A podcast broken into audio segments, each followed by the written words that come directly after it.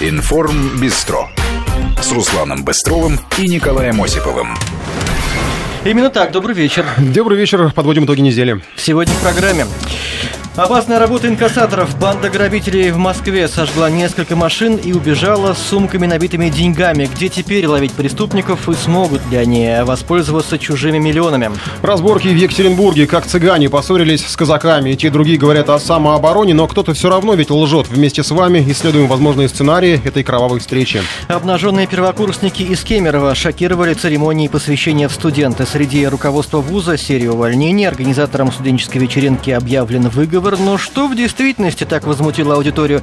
Разбираемся, где черта между развратом и ханжеством. Айфону Маны получили новый повод брать кредиты. Седьмая версия популярного телефона в продаже. Пользователей удивляют новыми опциями. Удастся ли в седьмой раз подсадить покупателей на эту иглу и где предел разумного стоимости карманного телефона? А еще на выходных будут отмечать День трезвости. Кто-то, вероятно, вынужден. Алкоголь существенно подорожал, а элитные сорта исчезают с прилавков. Что будем пить и вообще будем ли пить? Попробуем разобраться.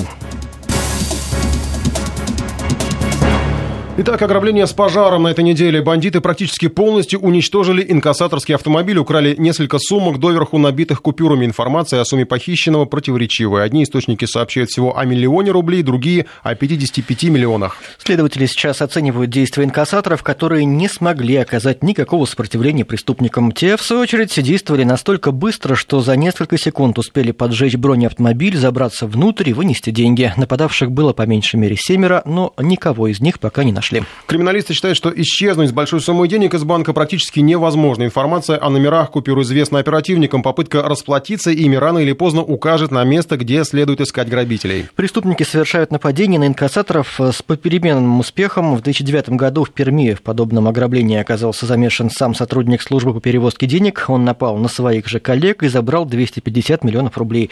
Потратить их так и не сумел. Через некоторое время его задержали. Добычу он закопал в лесу и практически целиком сдал оперативникам оперативникам. А в 2010 году в Москве другой охранник организовал похожее нападение, но уже со смертельным исходом. Он застрелил двух своих сослуживцев и с сообщниками похитил более 130 миллионов рублей. Преступников вычислили, когда они не удержались и начали тратить деньги. Один из них попытался купить квартиру. Впрочем, многие другие расследования таких дел заканчивались ничем. Бандиты исчезали с миллионами навсегда. Деньги исчезали бесследно. Наш коллега Павел Анисимов сегодня изучал способы отслеживания купюр и перспективы грабителей воспользоваться добычей. Опытные исследователи следователи и оперативники поделились с ним информацией, и мы вот сейчас ждем, что Павел знает, расскажет нам о том, как могут действовать преступники. Он у нас в студии, приветствуем. Павел. Да, добрый привет. вечер, добрый вечер. Ну вот украли они деньги, а как ими воспользоваться? Украли деньги, воспользоваться, ну, наверное, сначала, э, если это умные грабители, они какое-то время будут выжидать, потому что сразу идти и тратить это неразумно. А деньги руки жгут. А деньги руки жгут, да, ну и тем более несколько участников по разным оценкам, там от 6 до 7 человек человек участвовало в ограблении. Э, все они, наверное, получили уже свою долю и, как говорится, разбежались. Тут вот вопрос терпения. Если э, кто-то первый не выдержит, пойдет покупать дорогой автомобиль, э, мы знаем, что грабители были, ну, определенной, скажем так, национальности, пойдет покупать дорогой автомобиль, сразу же привлечет к себе внимание, в том числе и оперативников, которые, естественно, уже разослали ориентировки по всем регионам и отслеживают ситуацию. И, скорее всего, сотрудники, может быть, автосалона, может быть, э, риэлторы, к которым он обратится за покупкой той же квартиры, э, просигнализируют, и тем самым э, начнется раскрутка вот этой истории по новой, по новой спирали. Да, мы знаем, что задержали уже человека, который подвозил их после ограбления. На, дес... а, на десятки вот на этой? Нет, задержали водителя микроавтобуса, mm. они бросили эти машины, отечественные машины, скорее всего, как говорят следователи, это были угнанные машины, отечественные, потому что их легче вскрыть, легче завести, и, ну и не жалко потом бросить. И э, задержали уже человека, который их подвозил.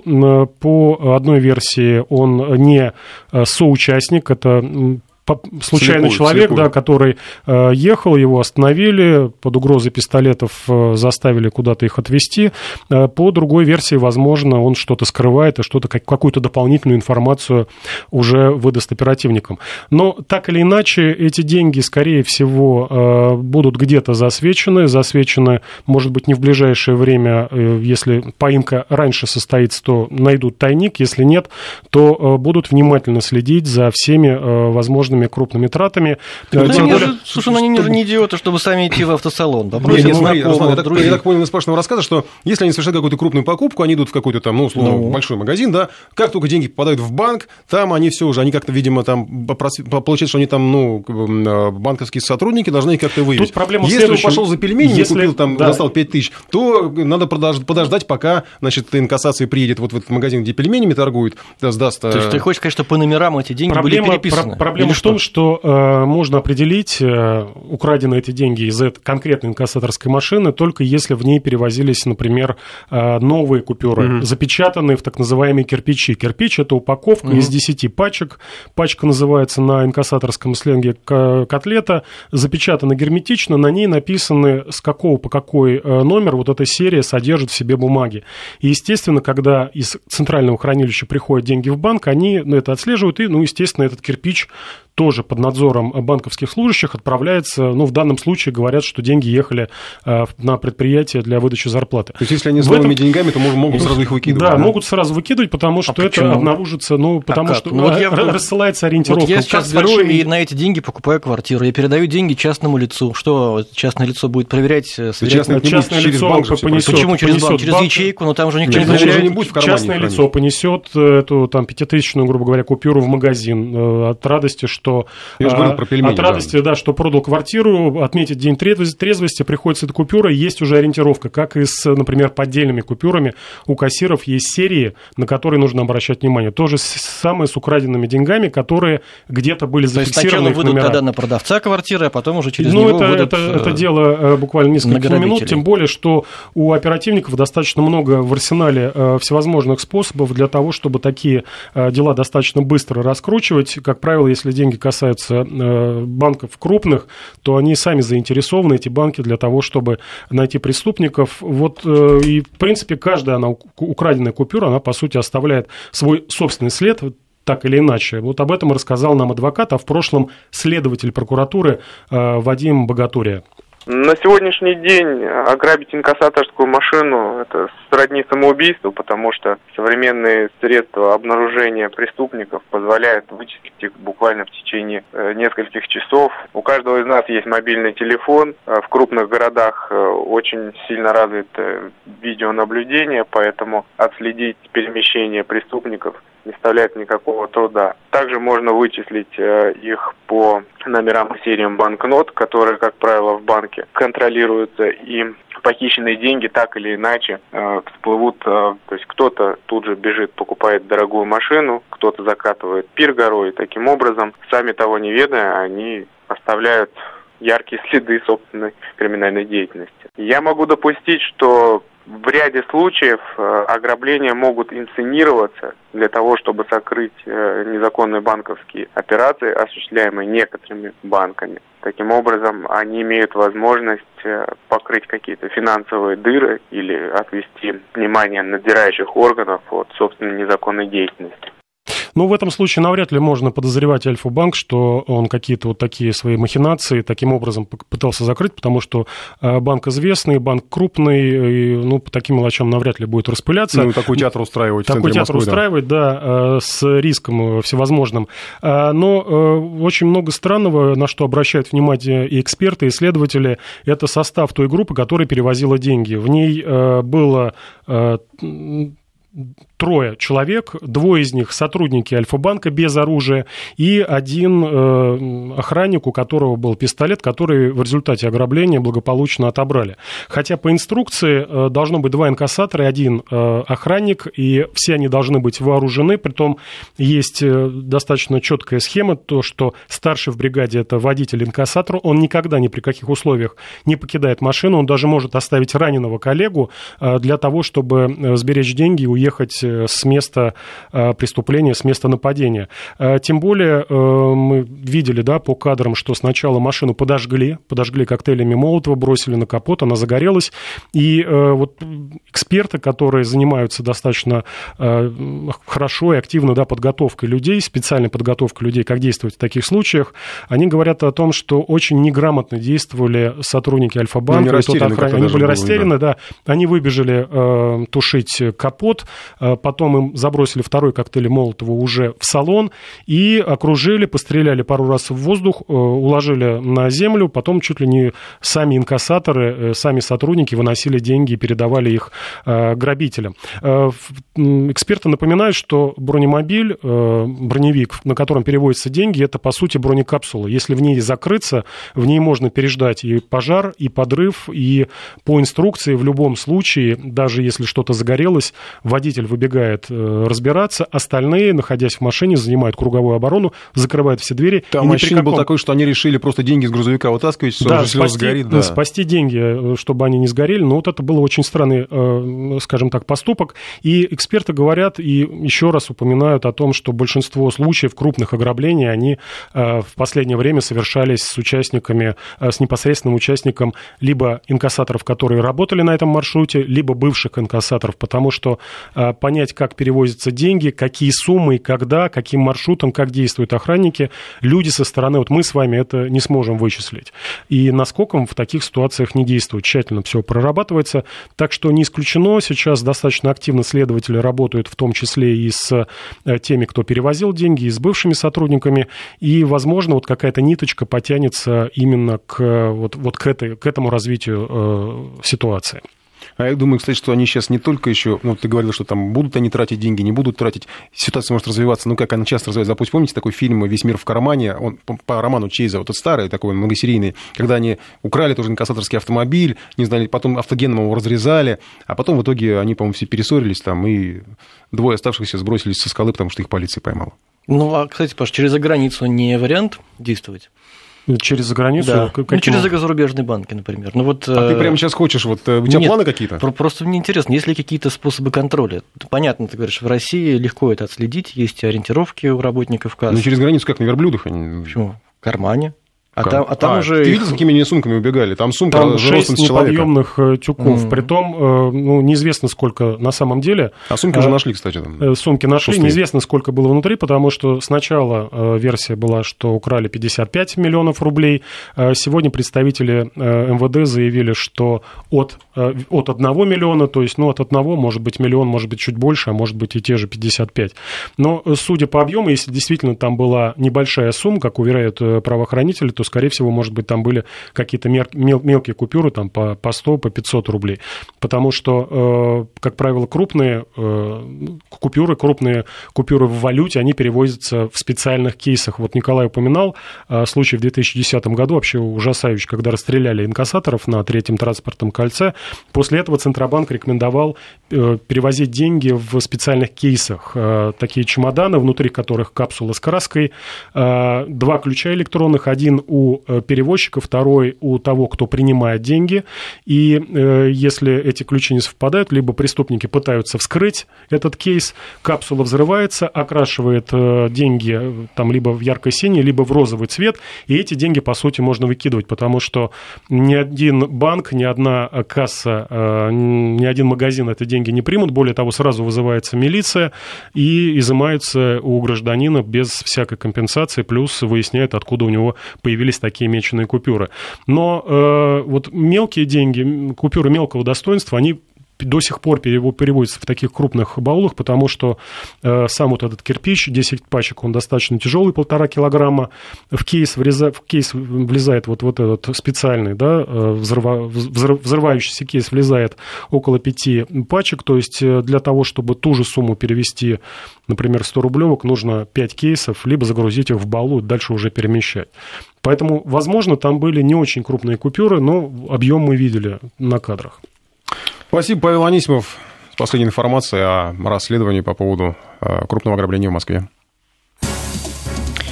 К другим темам. Бойня в Екатеринбурге шокировала россиян традициями из 90-х. Бывшие спецназовцы и казаки поссорились с местными цыганами. Инициатором конфликта многие считают Дмитрия Пестрикова, который повздорил со знакомым, приехав в гости к родственникам своей гражданской жены. Спустя время ссора переросла в кровавую разборку. Дмитрий с друзьями приехал к дому Олега Шишова, который, как он считает, оскорбил его, но дом к тому моменту превратился в крепость. Шишов позвал на подмогу друзей и родственников, вооруженных огнестрельным оружием. Компания Дмитрия вынуждена была спасать спасаться бегством. Двое убиты, несколько человек ранены. Шишов утверждает, что это была самооборона. В пользу его версии говорит тот факт, что все происходило рядом с домом Шишовых. Ситуация действительно выглядит как попытка защитить свою семью и имущество, однако Дмитрий и его товарищи утверждают, что их намеренно вызвали на разговор и спровоцировали бойню. Тем не менее, Дмитрий, как предполагаемый инициатор конфликта, отправлен в СИЗО. Ну и вопрос о праве на самооборону в России все чаще трактуется в пользу тех, кто защищается. К примеру, дело Александра Григорьева, о нем сегодня рассказывали в эфире из Челябинской области, завершилось оправданием фигуранта. Житель Миаса под Новый год стал жертвой нападения пьяной компании, которая вломилась к нему в дом. Четверых он застрелил на месте, пятого ранил и стал обвиняемым в массовом убийстве. Мы предлагаем вам вернуться к теме самообороны и обсудить эти ситуации. Похожи ли они, можно ли их рассматривать одинаково, и как бы вы себя вели в случае нападения, с нападением в Екатеринбурге? Речь не о готовности защищать свой дом и стрелять. Конфликт не был спонтанным, стороны были к нему готовы. Тут, потому что, да, понятно, что вы будете говорить, что я готов. Мы в прошлом эфире это обсуждали э, неделю назад, что вы будете готовы ко всему, что вы будете там э, стрелять на поражение, потому что это ваш дом. Это все понятно. Но э, тактика ведь может быть разная. Этот конфликт, он не был прям вот сиюсекундным. Он произошел там, по-моему, за день или за два, а потом уже он стал развиваться. И тут возникает вопрос, ну, допустим, почему стороны не позвонили в полицию? Ну, вот Какая-то из сторон хотя бы одна. Может быть, не верят, а может быть, не хотели привлекать по каким-то причинам, зная, что дело там нечисто. 232-1559, телефон прямого эфира, 5533 в начале слова «Весть» – это наш СМС-портал. Итак, если, не дай бог, вы окажетесь в подобной ситуации, как вы будете действовать? Будете ли звонить в полицию или, несмотря ни на что, будете применять оружие? Просто зная... поставьте себя на место кого-нибудь из э, э, участников этого конфликта, либо стороны Шишова, либо стороны, может быть, Дмитрия. А пишут нам, что вызову полицию. Ну, в общем-то, правильный выход. Но иногда не хватает на это времени. Иногда нужно действовать Нет, здесь и сейчас. Это понятно, все, что не хватает, не хватает. Тут, э, судя по тому, по той информации, которая появлялась, э, и по показаниям того же вот этого Дмитрия э, Пестрикова, конфликт разгорался долго-долго. Все знали, что кто к кому едет. То есть это была некая, в, неком, в некотором смысле организованная встреча. Так называемая стрелка, как бы дико не звучала вот в, в духе 90-х. Но это была, в общем, сейчас, может быть, даже как неловко так, такие э, сленговые термины произносить, но стрелка была, да, вот они договорились, встретились, и то есть они были готовы ко всему.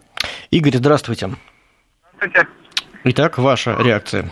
А, ну вот смотрите, во-первых, я не согласен с вами. Вы сказали, что что-то там было нечисто. Нет, до тех пор, пока ничего не произошло, милицию звать бесполезно. Именно, именно поэтому люди живут не первый день, э, знаешь, что пока э, тебя там, э, ну, грубо говоря, не замочили, то, в общем-то, милиция тебе не поможет.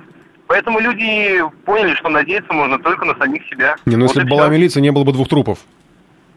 А, вы понимаете, э, если вы я не знаю, есть ли у вас навык э, контакта с вооруженными людьми, которые приходят к вашему дому, вот. Но если бы у меня, скажем так, такая ситуация возникла, я бы пожалел, что у меня пулемета нет. Но ну, вы же понимаете, что потом придется отвечать за действия с пулеметом. я готов отсидеть для того, чтобы моя семья выжила в тот самый вечер. Хорошо, Игорь, спасибо. А я приведу вот еще такую маленький, маленькую деталь.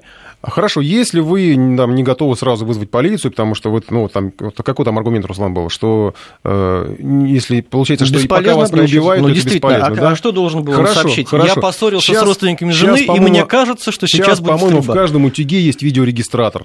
Приехало шесть машин. Э, со стороны защищавшихся, как они себя позиционируют, Шишов, ни одной... Сейчас все снимают. Сейчас, не знаю, даже, ну, э, кошка у вас в квартире родила котят, это будут снимать на а телефон. как это видеорегистратор может предотвратить стрельбу? Вот в, Нет, в этом... ты должен позаботиться о доказательствах в свою а, пользу. Ну, понятно. Ты же ну, взрослый человек, ты должен как-то подумать а о том, как да, но, но стрель... А там сейчас появилась какая-то запись с кривой камеры, которая там где-то во дворе висит, и там ничего не понятно, Но стрельбу бы это не предотвратило все равно. Да, она была бы заснята на Ну, по крайней, мере, по крайней мере, ты бы себя застраховал от следственного изолятора. Тот же Дмитрий Пестриков, вот он рассказывает, что он там не виновен, не виновен, не виновен. Но если ты едешь на конфликт, 6 машин, в каждой наверняка этот видеорегистратор стоит. Сейчас, по-моему, их везде, на каждом шагу. Мне кажется, что только я, по-моему, в машину не поставил. Вернее, поставил, в бардачке лежит, но я его не использую. Mm. И ни одной съемки, хотя вот все такие белые пушистые. 232-1559, так как бы вы вели себя в подобных ситуациях, пожалуйста, звоните. Виталий у нас на связи. Виталий, здравствуйте. Здравствуйте. Здравствуйте. Э, я просто расскажу случай, который со мной происходил. В Химке я живу на первом этаже. У нас пруд, прогулочная зона. Ну, шумели все очень поздно. Ну, звоню по 112 по телефону, автоматически переводит почему-то на Шереметьево. Понимаете? И это время ждать. Они говорят, ну, вам надо набрать Химки. Ну, говорю, а как набрать? Пять минут они мне искали номер. Представляете, что может пройти за пять минут? Мгм. Ладно, я набрал этот номер. Химки никто не отвечает. Что дальше? Я не понимаю. Вы звоните 02 и говорите, здесь совершается правонарушение. Они уже должны Да, принять заявку. да, Почему они вам диктовали какой-то там еще номер непонятный? Да, Это- потому что вы попали на опорный пункт э, Шереме- аэропорта Шереметьево. Ну, они- Обращайтесь. Они обязаны принять ваше сообщение-то. Ну, вот я вам рассказываю случай. И это не один раз уже было. Я не могу понять, почему телефон Химок выводит на Шереметьево на, на опорный пункт. А 112 не пробовали звонить? Ну, вот 112 мобильного, из домашнего, из мобильного. Круто. Ну, как-то, посмотреть, я не знаю, как определяют по телефону. Не знаю, как они... ну вы уж запишите себе в мобильный номер химкинских этих Любопытный полицейских. и непонятный казус, да, но тем не менее, мы сейчас не, о- не, об, не об оперативной ситуации, да, потому что здесь, опять же, я повторю, конфликт, он развивался, он не был спонтанным, к нему стороны были готовы. Так. Как-то раз нас с женой напали на Арбате, я один, их трое, шанс уравнял газовый баллон, полиция появилась через пять минут после того, как нападавшие ретировались. Ну, пять минут, ну, в общем-то, неплохой срок. И газовый баллончик как раз здесь э, не запрещено применять, насколько я знаю. Здесь дело в том, что некоторые люди решаются на более тяжелое оружие. Не, ну тут как раз, естественно, возник вопрос сразу об оружии, но тут э, две стороны, допустим, э, сразу противники оружия заговорили, что давайте все оружие пора запрещать. Ну, это всегда так происходит. Но, с одной стороны, если бы оружие было запрещено, тогда бы вот тот самый Александр Григорьев из МИАСа смог бы он защитить свою семью, да? Ну, вот пишет, мужчина решает свои проблемы сам. Это прекрасная фраза, конечно, но не, Способы не бывают. создает ли этот мужчина своим решением проблемы, новые проблемы, да, в виде м, тюремного срока для себя и оставления своей семьи без кормильца? Тут надо как-то все-таки более тщательно думать головой. Э, Еще один звонок. Попробуем. Ольга, здравствуйте. А, Здравствуйте. Давайте немножко по- пошире посмотрим на эту проблему Давайте. и а, сделаем причинно-следственную связь. То есть, насколько я понимаю, вот из информации, которая была, все началось с, с конфликта, ссоры, с оскорблений. У нас, как известно, закона нет такого, что за оскорбительные слова наказывают. Я правильно говорю? Конечно, да. Ну, нет, ну, может, нет, есть, м- могут за оскорбление привлечь, Ну, там но там... э, угрозу Ну, жизни. том, да. я сама Раз- наблюдала много раз доказательства, случаи, доказательств и когда прочее. оскорбляли и очень сильно, и ничего им за это не было. Люди об этом знают. Так вот, если бы не было этих оскорблений, вообще, если бы был закон, вот на мой взгляд, если бы был закон о том, что нельзя оскорблять людей, если бы э, цыган, он там еврей, он, я не знаю, э, узбек, кто, кто угодно, ну, просто оскорблять вообще нельзя. Если бы вот пресекалось это со мной, вот этого всего могло не быть. Спасибо большое. Спасибо. Вот э, Да, не наставление, оскорбляйте. Нет, по расовому признаку, наставление пожалуйста, есть. депутатам а, Могли бы привлечь, но тут вопрос в, в сборе доказательств. которых скоро изберут. Так что пусть они примут зап- закон о запрете Да оскорблений. е- ну, по, ну, по оскорблениям тоже. В общем, давайте так, без обид не оскорбляйте друг друга. 18 часов и 33 минуты. Продолжаем подводить итоги недели. Кемеровские первокурсники, первокурсники устроили обнаженные конкурсы и подставили руководство вуза. Несколько преподавателей, включая декана, вынуждены были уволиться. Организаторы студенческой вечеринки получили выговоры. Как поясняли учащиеся, скандал спровоцировал нескромный конкурс, где участникам надо было снять с себя как можно больше одежды. Некоторые назвали это церемонией посвящения в студенты. Впрочем, все потом опровергали сообщение о принудительном раздевании. Косвенным доказательством тому может служить фотография непосредственно с мероприятия, на которой молодежь улыбается и ничуть не выглядит пораженной в правах. Тем не менее, руководство вуза решило пока приостановить выездные мероприятия для студентов. История с раздеванием произошла как раз на таком выезде на одну из туристических баз. Теперь все церемонии будут проводить в актовом зале или на других площадках вуза. Учащихся, по крайней мере, на время берут под, под присмотр. Ну, у многих этот скандал вовсе не вызвал такого сильного раздражения. Увольнение преподавателей вовсе некоторые посчитали излишним в защиту, даже выступали студенты, правда, им в этой защите отказали. Предлагаем обсудить, где все-таки проходит разница между развратом и ханжеством. Может быть, все-таки мы как-то ну, неправильно относимся, может, мы слишком многого требуем от э, первокурсников, может, мы как-то сурово 232-1559, телефон прямого эфира, 5533, в начале слова «Вести» наш смс-портал. Где грань между ханжеством и действительно развратом? Ну, Не, ну потому что вот есть сейчас вот сообщение да. сегодняшнего вечера, что в Новосибирской области э, Тоже Следственный комитет... Это нет, там все, там все, к сожалению, это почему-то уже почти традиционно, но э, Следственный комитет проверяет э, информацию о видео, на котором 15-летняя школьница занимается сексом с молодым человеком. Это якобы вот кто-то сбросил, девятиклассница сбросила в интернет. Но это другая история. Это нет, секс, но тем не менее, да, это 15 лет. Нет, ну там была вроде как тоже одна из несовершеннолетних Здесь взрослые люди решили покуражиться, разделись. Вы, не выглядят они совершенно какими-то несчастными на этих фотографиях. Ну, вспомните свои студенческие годы. Вы были белым и пушистым, никогда ничего подобного не происходило, особенно те, кто проживал в общежитии. Почему же мы так э, спешим осудить тех людей, которые проходят тот жизненный опыт, который мы уже с вами прошли, нормально, ничего, выросли? Андрей, здравствуйте. Здравствуйте. Э, слушаем вас. Как вы относитесь к этому случаю? Ханжество или действительно разврат? Ну, сложно сказать. Наверное, разврат больше, конечно. А что такое разврат? Почему? Ну, потому что я не знаю, сейчас, мне кажется, все-таки э, молодежь больше развращена. Чем... Ну, конечно, она уж не та молодежь, естественно. А вы вспомните свое студенческое детство? Как у вас там складывалось? Посвящение, э, совместные мероприятия?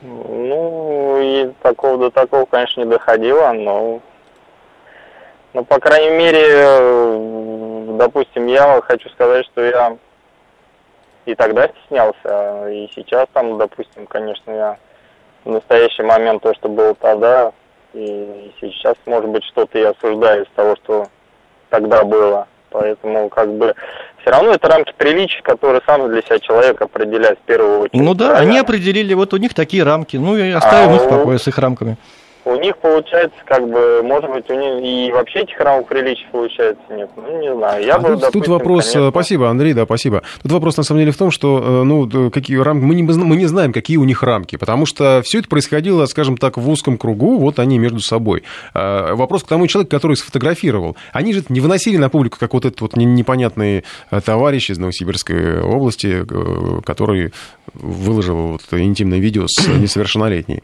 Они никому это не собирались демонстрировать. Они между собой все у них происходило. То есть они как бы вопрос к тому, кто сфотографировал и выложил в сеть. Вот он, этот человек, он и задел аудиторию, общественность, которая возмутилась. Сергей Александрович к нам дозвонился. Здравствуйте, Сергей Александрович. Алло. Да. Сергей Александрович, меня Очень зовут. приятно. Мне тоже. Господа ведущие, много вашего внимания занимать не буду. Предлагаю к происшедшему отнестись философски. Давайте попробуем. Давайте. Давайте попробуем.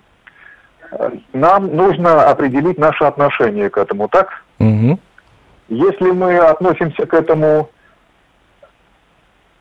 если мы относимся к этому положительно, значит, мы не относимся к этому отрицательно. Гениально. Ну, это уже логические так рассуждения, вот, не да, философские. Да, так вот, так вот давайте все-таки определимся. Так давайте. Предлагаю, же. да, предлагаю отнестись к этому отрицательно. Супер, спасибо, Сергей Александрович. Ну, Это был Сергей глубок, Александрович. Глубокая мысль. Э, надо такую рубрику сделать. Самая глубокая мысль. Слушай, то есть, а, я не ты понимаешь, если мы относимся к отрицательно, то мы не относимся положительно. А если мы относимся положительно, то мы не относимся отрицательно. Странно. Вот это надо записать. 232-1559. Э, как вы относитесь к случаю, который произошел в Кемеровском вузе? Здравствуйте. Алло. Юрий. Алло, здравствуйте, да, здравствуйте. Я что хочу сказать. Э, я из Москвы. Так. Э, но вообще э, родился в Севастополе. Э, я скажу так, что по мне и по мнению моих друзей, моего круга общения людей, это все, безусловно, граничит с чем-то, с какой-то вседозволенностью. Понимаете, люди ну, упали Понимаете, нравственно, э, нравственное падение, в общем-то, наблюдается во всем. ФСБ то же самое, помните, да? Перестаньте вы при, приплетать все вокруг-то, господи. Конкретные люди есть, они разделись. Здесь, здесь тоже, Знаете, здесь некоторые тоже люди спят без здесь... одежды, некоторые даже занимаются Возможно, сексом, я вас, них, я вас удивлю, без одежды. А еще есть нудистские пляжи, это вообще развратка, надо всех разогнать и посадить. Люди, люди некоторые говорят, ну это их выбор, ну это их э, их уровень. Понимаете? А если разбираться, э, если учитывать, что, э, в общем-то, ну, это молодые люди, то кто-то же их воспитал, чему, к этому они как-то пришли сами. Понимаете, да, даже, или, может быть, не сами, понимаете, вот где-то нет у людей сопротивления тому злу, Спасибо. которое Понятно, над ними Юрий, питает. спасибо вам большое. Ну, видим, что возмущение есть, но вот аргументация по поводу этого возмущения, она какая-то не всегда... Ну вот кроме, что если положительно, то нет. Да. Вот это была железная аргументация. Поехали дальше. Да. Россия готовится отметить День трезвости. Хотя нет слова «отметить» для русского человека имеет вполне конкретные ассоциации и в данном контексте совершенно недопустимо. Может, отпраздновать? Тоже вроде как-то не так. В общем, День трезвости наступит 11 сентября. А что вам с этой информацией делать, решайте сами. А впервые День трезвости был объявлен в России в 11 году прошлого века. Он приурочен ко дню памяти святого Иоанна Предтечи, обезглавленного царем Иродом во время пьяного пира. В этот день соблюдался строгий пост, а на Руси традиционно закрывались винные лавки. Потом на какое-то время о дне трезвости забыли вновь напомнили в 14 году этого века с подачи Русской Православной Церкви. В России количество выпитого алкоголя на душу населения остается стабильно высоким, почти 16 литров чистого этанола в год, по данным Всемирной организации здравоохранения. В рейтингах самых пьющих стран мы на четвертом месте. Больше нас пьют только в Молдавии, Чехии и Венгрии, а меньше всего употребляют алкоголь в Пакистане. Всего 20 миллилитров в год. Ого. Стремление выпить заветную дозу спиртного россиян, кажется, ничто не может остановить. Ни ограничения на продажу алкоголя, ни бесконечно растущие цены на горячительное, ни падающее качество алкогольных напитков. В последнее время из магазинов стали исчезать элитные марки напитков, не говоря уже о том, что дорогой алкоголь стал еще дороже. Прежде чем обсудить эту тему с экспертом, давайте в День трезвости послушаем лекцию от Евгения Леонова. Блестящий эпизод из 1974 года. Что значит вредно пить? Чушь. В журнале «Здоровая жизнь» за 67 год один доцент, фамилию забыл, так и пишет, напивайтесь, полезно. Ну, коньяк вообще полезная вещь. Что говорить? Он от простуды, от ревматизма сосуды расширяет, сужает любые. Коньяк всегда полезен. Но дорогой. Потому и дорогой, что очень полезный. Кстати, Евгению Леонову было 90 лет 2 сентября. Насколько я помню, он перенес операцию на сердце. Вот он сейчас говорил про то, что коньяк лечит. По-моему, у него были некоторые проблемы, насколько я помню. Ну что ж, э, давайте после такого... Сейчас мы микрофон включим. Это Евгений Леонов не от себя говорил, это было, был такой из фитиля сюжет. Понятно. После такого наставления самое время поговорить со специалистом, почему дорогой, почему алкоголь исчезает и почему прилавки пустеют. На прямой связи директор Центра исследований федерального и регионального рынков алкоголя Вадим Дробис. Вадим Иосифович, здравствуйте. Здравствуйте. Да, добрый вечер. Нам кажется, или действительно хороший алкоголь пропадает с прилавков? Нет, я думаю, что вам кажется. Давайте рассмотрим это в следующем, скажем так, разрезе. Первое. Э, наоборот, на сегодняшний день, вот начиная с 1 июля 2016 года, в легальной рознице остался только отличный алкоголь. Великолепного качества, и здесь все превосходно. Весь нелегальный, суррогатный, контрафактный алкоголь в связи с введением системы ЕГАИС, это такая автоматизированная система контроля, покинул легальную розницу. Но мы сейчас не про контрафактный все-таки, а именно про дорогой алкоголь, хороший А, совсем. Нет, это, наверное, с- Нет, я просто, я вот это к чему сказал. То есть все, что продается, оно нормального, отличного качества в легальной рознице. Теперь, что касается дорогого алкоголя. Ну, э, во-первых, в прошлом году мы действительно в очередной раз влезли в очередной виток кризиса. В кризис, безусловно, падает потребление дорогого премиального алкоголя, э, но это происходит я бы сказал, не за счет того, что те люди, для кого он предназначен, начинают меньше пить легального, нормального, премиального алкоголя, а за счет того, что отсеиваются лишние из этого рынка. То есть те, кто иногда от случая в случай, может быть, раз в месяц покупал себе бутылку дорогого алкоголя. Ведь премиальный дорогой алкоголь – это статусный алкоголь. Он для богатых людей. То есть э, каждый богатых и запойных, да, которые каждый день. свой шесток. Вот э, лишние в социальном плане э, потребители, они отвалились от рынка. Но э, в связи с этим как раз сократился импорт крепкого дорогого премиального алкоголя в прошлом году примерно процентов на 30. В этом году уровень прошлого года сохраняется. Вадим, очень странно слышать в День трезвости, что э, отсеялись лишние те, кто раз в месяц хоро- хороший Ну, алкоголь пьют. Он еще не сегодня, есть еще время. А... Нет, нет, эти люди перешли на более дешевую продукцию, которая и положена им по статусу. Понимаете, ну не могут все ездить на Феррари и Мазерати там и так далее, и Мерседес Владимир и так далее. ну а что происходит со структурой потребления алкогольных напитков в России? Мы пьем больше крепкие или все-таки начали пить Ну, мы смотрите, благородные напитки? Тоже здесь, здесь важно понимать, в советское время политика и государство была сформирована вино-водочная структура потребления, прогрессивнейшая структура. Э, Винодельческой продукции мы пили 27 литров на душу населения в год. Сегодня пьем 8. В этой вот э, группе напитков вина пили 21 литр, сегодня пьем 3,5. То есть мы стали винными папуасами. Почему? Ну потому что кризис. Кризис в любой стране растет потребление крепкого. Может, просто что А, холодно? и- Нет, нет, это никакого отношения не имеет. Мы же не живем в избах с печками. Это ерунда. Сейчас как раз за последние лет 50 э, резко выросло потребление вина в Северной Европе. В разы, там в 5, 6, в Финляндии в 4 раза за 20 лет. А, а крепкий остался, в принципе, на прежнем уровне. Э, Что еще произошло? Вот я рассказал про виноделие. Крепкий алкоголь в советское время употребляли примерно 10-11 литров. Сейчас примерно 17 вместе с суррогатами. Но самая большая метаморфоза произошла на пивном рынке. Мы стали пиво-водочно-суррогатной страной. Или, наверное, может быть, пиво суррогатно-водочной. Пиво в советское время пили 24 литра, в 95 году 15. В 95-м пришли 5 крупнейших мировых компаний и создали в России пивной рынок. Потребление за 12 лет к 2007 году и производство выросло в 5,5 раз до 81 литра. Ну, э, в связи с демографическим кризисом с 2008 года она начала падать, и сегодня 61 литр. То есть мы сегодня пиво-водочно-суррогатная страна. А что делать, Вадим Иосифович? Как же менять эту страшную ситуацию? Э, Надо выходить из кризиса социально-экономического, понимаете? Ну а что, Человек, до, до кризиса у нас часть- по-другому было? Прям сильно различалась ситуация до того, как грянул вот этот страшный и ужасный кризис? Конечно. Да? Э, ну, были тучные годы. Вот смотрите, что И произошло. тогда вина больше пили в тучные годы? Конечно, немножко больше. Но вот смотрите, мы на самом деле, э, еще раз привожу, э, 21 литр в 84 году. В 90-м, в 91 году меньше 3 литров. То есть потребность в вине отпала. Не потому что вырубили виноградники, это ерунда. Виноградники начали вырубать после 90-го года, э, а не в период сухого закона. Э, Потому что в кризис э, уже вино никому не нужно было, потребителю не нужно было. Потребитель пришел э, на суррогаты, спирт, роял и так далее. И вот с трех литров мы начали, там, ну, даже не три, в 91-м было примерно два с половиной.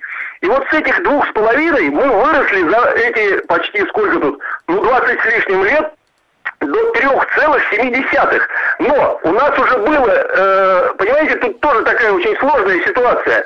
Э, последние 4 года потребление вина падает. То есть у нас был рост до 2000 примерно 11 года. Даже в кризис 2008 мы не упали в потреблении вина, потому что ну, некуда ниже, мизерно. Но с 2012 года винный рынок впал в демографический кризис. То есть число потенциальных потребителей вина, а это люди в основном ну, от 20 до 55 лет, вот их становится с каждым годом меньше, начиная с 2008 года. И пивной рынок вот рухнул, именно вот падение с 81 до 60 литров за последние 8 лет, именно благодаря тому, что на 8 миллионов сократилось число вот в этой группе населения. Девушки переходят на вино, ведь у нас 90% вина выпивают женщины. И э, даже больше, чем 90%. И вот э, эти девушки э, рождались с 90 по 2002 год в два раза меньшем количестве. Вот они примерно в 2012 году начали выходить на рынок. И вот началось вроде бы общее снижение, если на 146 миллионов населения делить. А, но в то же время рост как ни странно, в группе конкретных потенциальных потребителей, потому что их просто стало меньше, пить они стали больше. Но при этом есть общее снижение. Так вот, благодаря популяризации вина, благодаря тому, что э, на сегодняшний день действительно российские вина стали вровень ну, с одними из лучших вин в мире, что подтверждает более 260 наград на международных лондонских дегустационных конкурсах последние 6 лет. То есть очень много позитивной информации, плюс присоединение Крыма, и государство сейчас тоже популяризирует и этот регион в винодельческом плане в развитии. Минсельхоз там рождает программы. Э, Медведев о вине говорит, там и, и чиновники рангом ниже. Э, Поэтому вот это есть определенный информационный ну, Но пока не особо работает. Пока особо не, не работает, потому что доля потребления вина по-прежнему маленькая, по вашим же словам. Низкая, низкая, конечно, низкая. Вадим Ильич, как вы будете отмечать День трезвости? Вы знаете, я... В пятницу. Ну, Я на- не в пятницу. отношусь к подобным мероприятиям На вообще, 11. в принципе.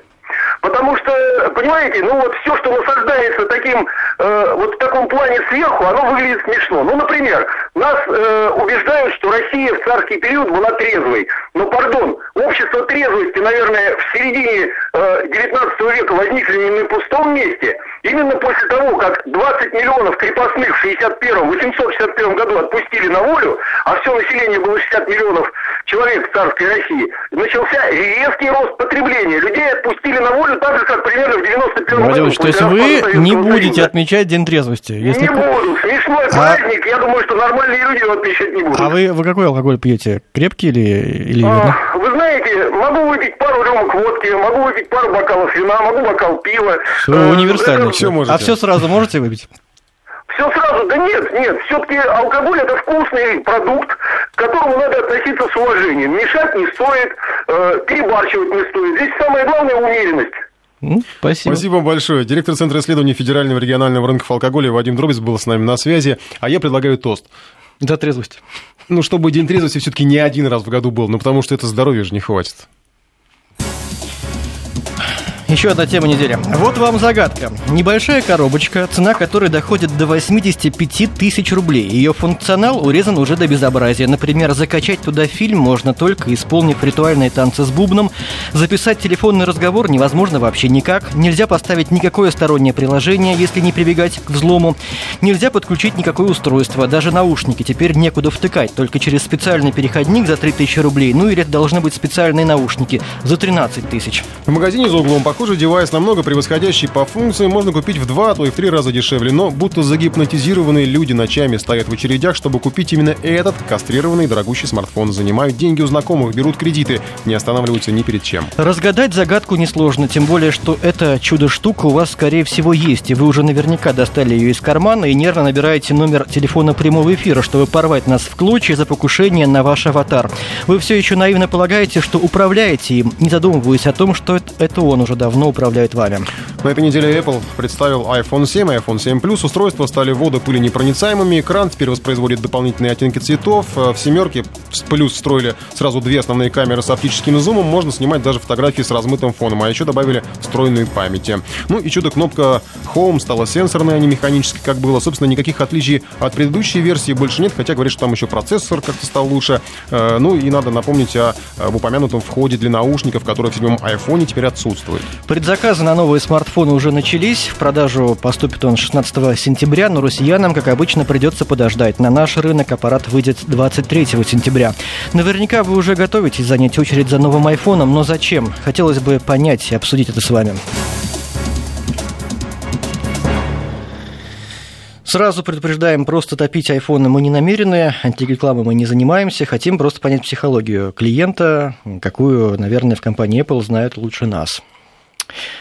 Не знаю, я не могу понять этой психологии, честно говоря. Нет, ну война идет в любом случае между производителями, потому что вот на- сегодня мы, когда у нас даже сюжет был го- готов про и вышел в эфир по поводу Samsung Note 7, который там э, как-то отчаянно горит, у него батарейка, по-моему, сгорела машина уже где-то в Америке, и теперь его даже с ним нельзя соваться Ну вообще. да, да. Самолеты запретили Но при входить. всем том, если раньше Samsung слизывал у Apple, то после смерти Стива Джобса уже Apple слизывает Раньше у Samsung. это было, а, мне было всегда интересно, потому что, в принципе, вот то, что мы сейчас перечислили, вот эта вот невозможность коммутироваться с другими устройствами, да, вот это вот все, это же, в принципе, недостаток устройства, но гениальность Стива Джобса в чем? Он это возвел в ранг достоинства.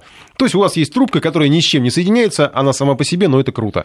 А, и люди вот, я не знаю, ну, они, это, наверное, какая-то инерция, магия какая-то, гипноз. Они вот держались на этом, на первый, второй, третий, четвертый iPhone, пятый, шестой, сейчас седьмой. Ты понимаешь, это напоминает тоталитарное общество. В, в масштабе всего мира, когда людям... Ну, это мы с тобой такой iPhone противники. Когда видимо, людям да? дают э, устройство все дороже и все, ну, в общем-то, хуже по функционалу, потому что он все более обособлен от всего остального мира. А людям это нравится, они готовы за это платить, стоят в очередях. В общем, не пора ли вам задуматься и одуматься, и уважаемые назовите свою iPhone. цену адекватную за телефон. Может, или или мы не правы, тогда порвите нас в клочья прямо сейчас. 232-1559, телефон прямого эфира, доставайте свои айфоны, звоните к нам и 5533 в начале слова «Вести». Пишите смс, если ваш iPhone еще их поддерживает, если вам еще не отключил э, этот самый Apple. Да. Сегодня на ленте.ру была замечательная публикация про то, что москвичи согласились на интим за iPhone 7. Правда, странная публикация, потому что она отсылает на э, социальную сеть, где некий непонятный пользователь уже, уже разместил, разместил что объявление, что я вот из Германии предлагаю москвичам, там, естественно, ни одного согласившегося москвича. Я пробежал по диагонали. 7 нет, а он уже предлагает? Да, уже предлагает. Что, Молодец. Ну, и я не очень понял, зачем это лента.ру сделал, просто потому что, как бы, ну, как-то странно публикация выглядит, ну, сама по себе тема это еще было сегодня интересное сообщение, что во время... Ощущение, что они уже там День трезвости начали отмечать. Во время того, как шла презентация нового айфона, резко снизился процент э, владельцев айфонов, которые заходят на самый известный порно-сайт в мире. Это владельцы самого порно-сайта обнародовали. Как только презентация айфона закончилась, процент тех, кто заходит на порно-сайт, выросла в разы. Я имею в виду среди тех э, пользователей, которые обладают э, девайсами от Apple. Интересно, с чем это связано. Игнат, здравствуйте. Да, добрый вечер. Ну, вы с айфона а, ну... звоните или откуда? А, извините, пожалуйста, не расслышал. А, значит, с айфона, наверное, да, раз не расслышали, нам звонить? А, ну, волею судеб, волею судеб, да. То есть вас заставили, заставили. Ну, за семеркой как пойдете. сказать, по наследству перешел. А у вас еще первый iPhone? Нет, пятый, пятый. Ну, вы пойдете за седьмым айфоном? 85 тысяч уже приготовили? Э, нет, я на самом деле никогда не был поклонником, вот, э, всегда пользовался, вы знаете, самыми простыми телефонами и отношусь к этому абсолютно спокойно и, конечно же, мне не понять, наверное, этого же ажиотажа, который э, повторяется, в принципе, уже не первый год, э, когда люди стоят в очередях, да, занимают. Кредиты стоят, берут, кредиты берут. Что? Кредиты берут.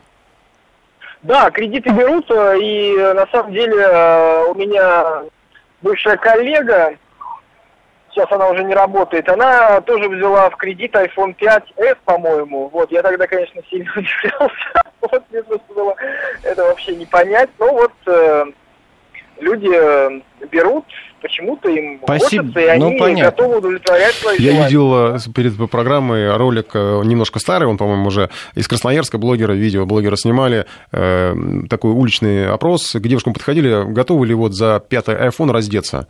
Э, ну, не обязательно, то есть без, без интима, без секса и не полностью родиться, а в белье. Сексом это за седьмой уже надо. А, да. ну, некоторые процентов 30 соглашались, а надо потом добавлялось еще одно условие, надо было облить себя машинным маслом. Угу. И только одна согласилась, и это было жутко зрелище. Вот нам пишут, основные преимущества заключаются в интеграции с другой продукцией Apple. Ну да, да, но, но дезинтеграция с другой продукцией не Apple. Я вот э, пользуюсь О, случаем... У нас уже появились «хочу, хочу» в Я пользуюсь случаем, просто скажу, что скоро мы выпустим новое приложение «Радио Вести ФМ», где можно будет и голосовать, где будет архив программ, где будет работать видео. Уж простите нас, что в текущей версии оно не работает.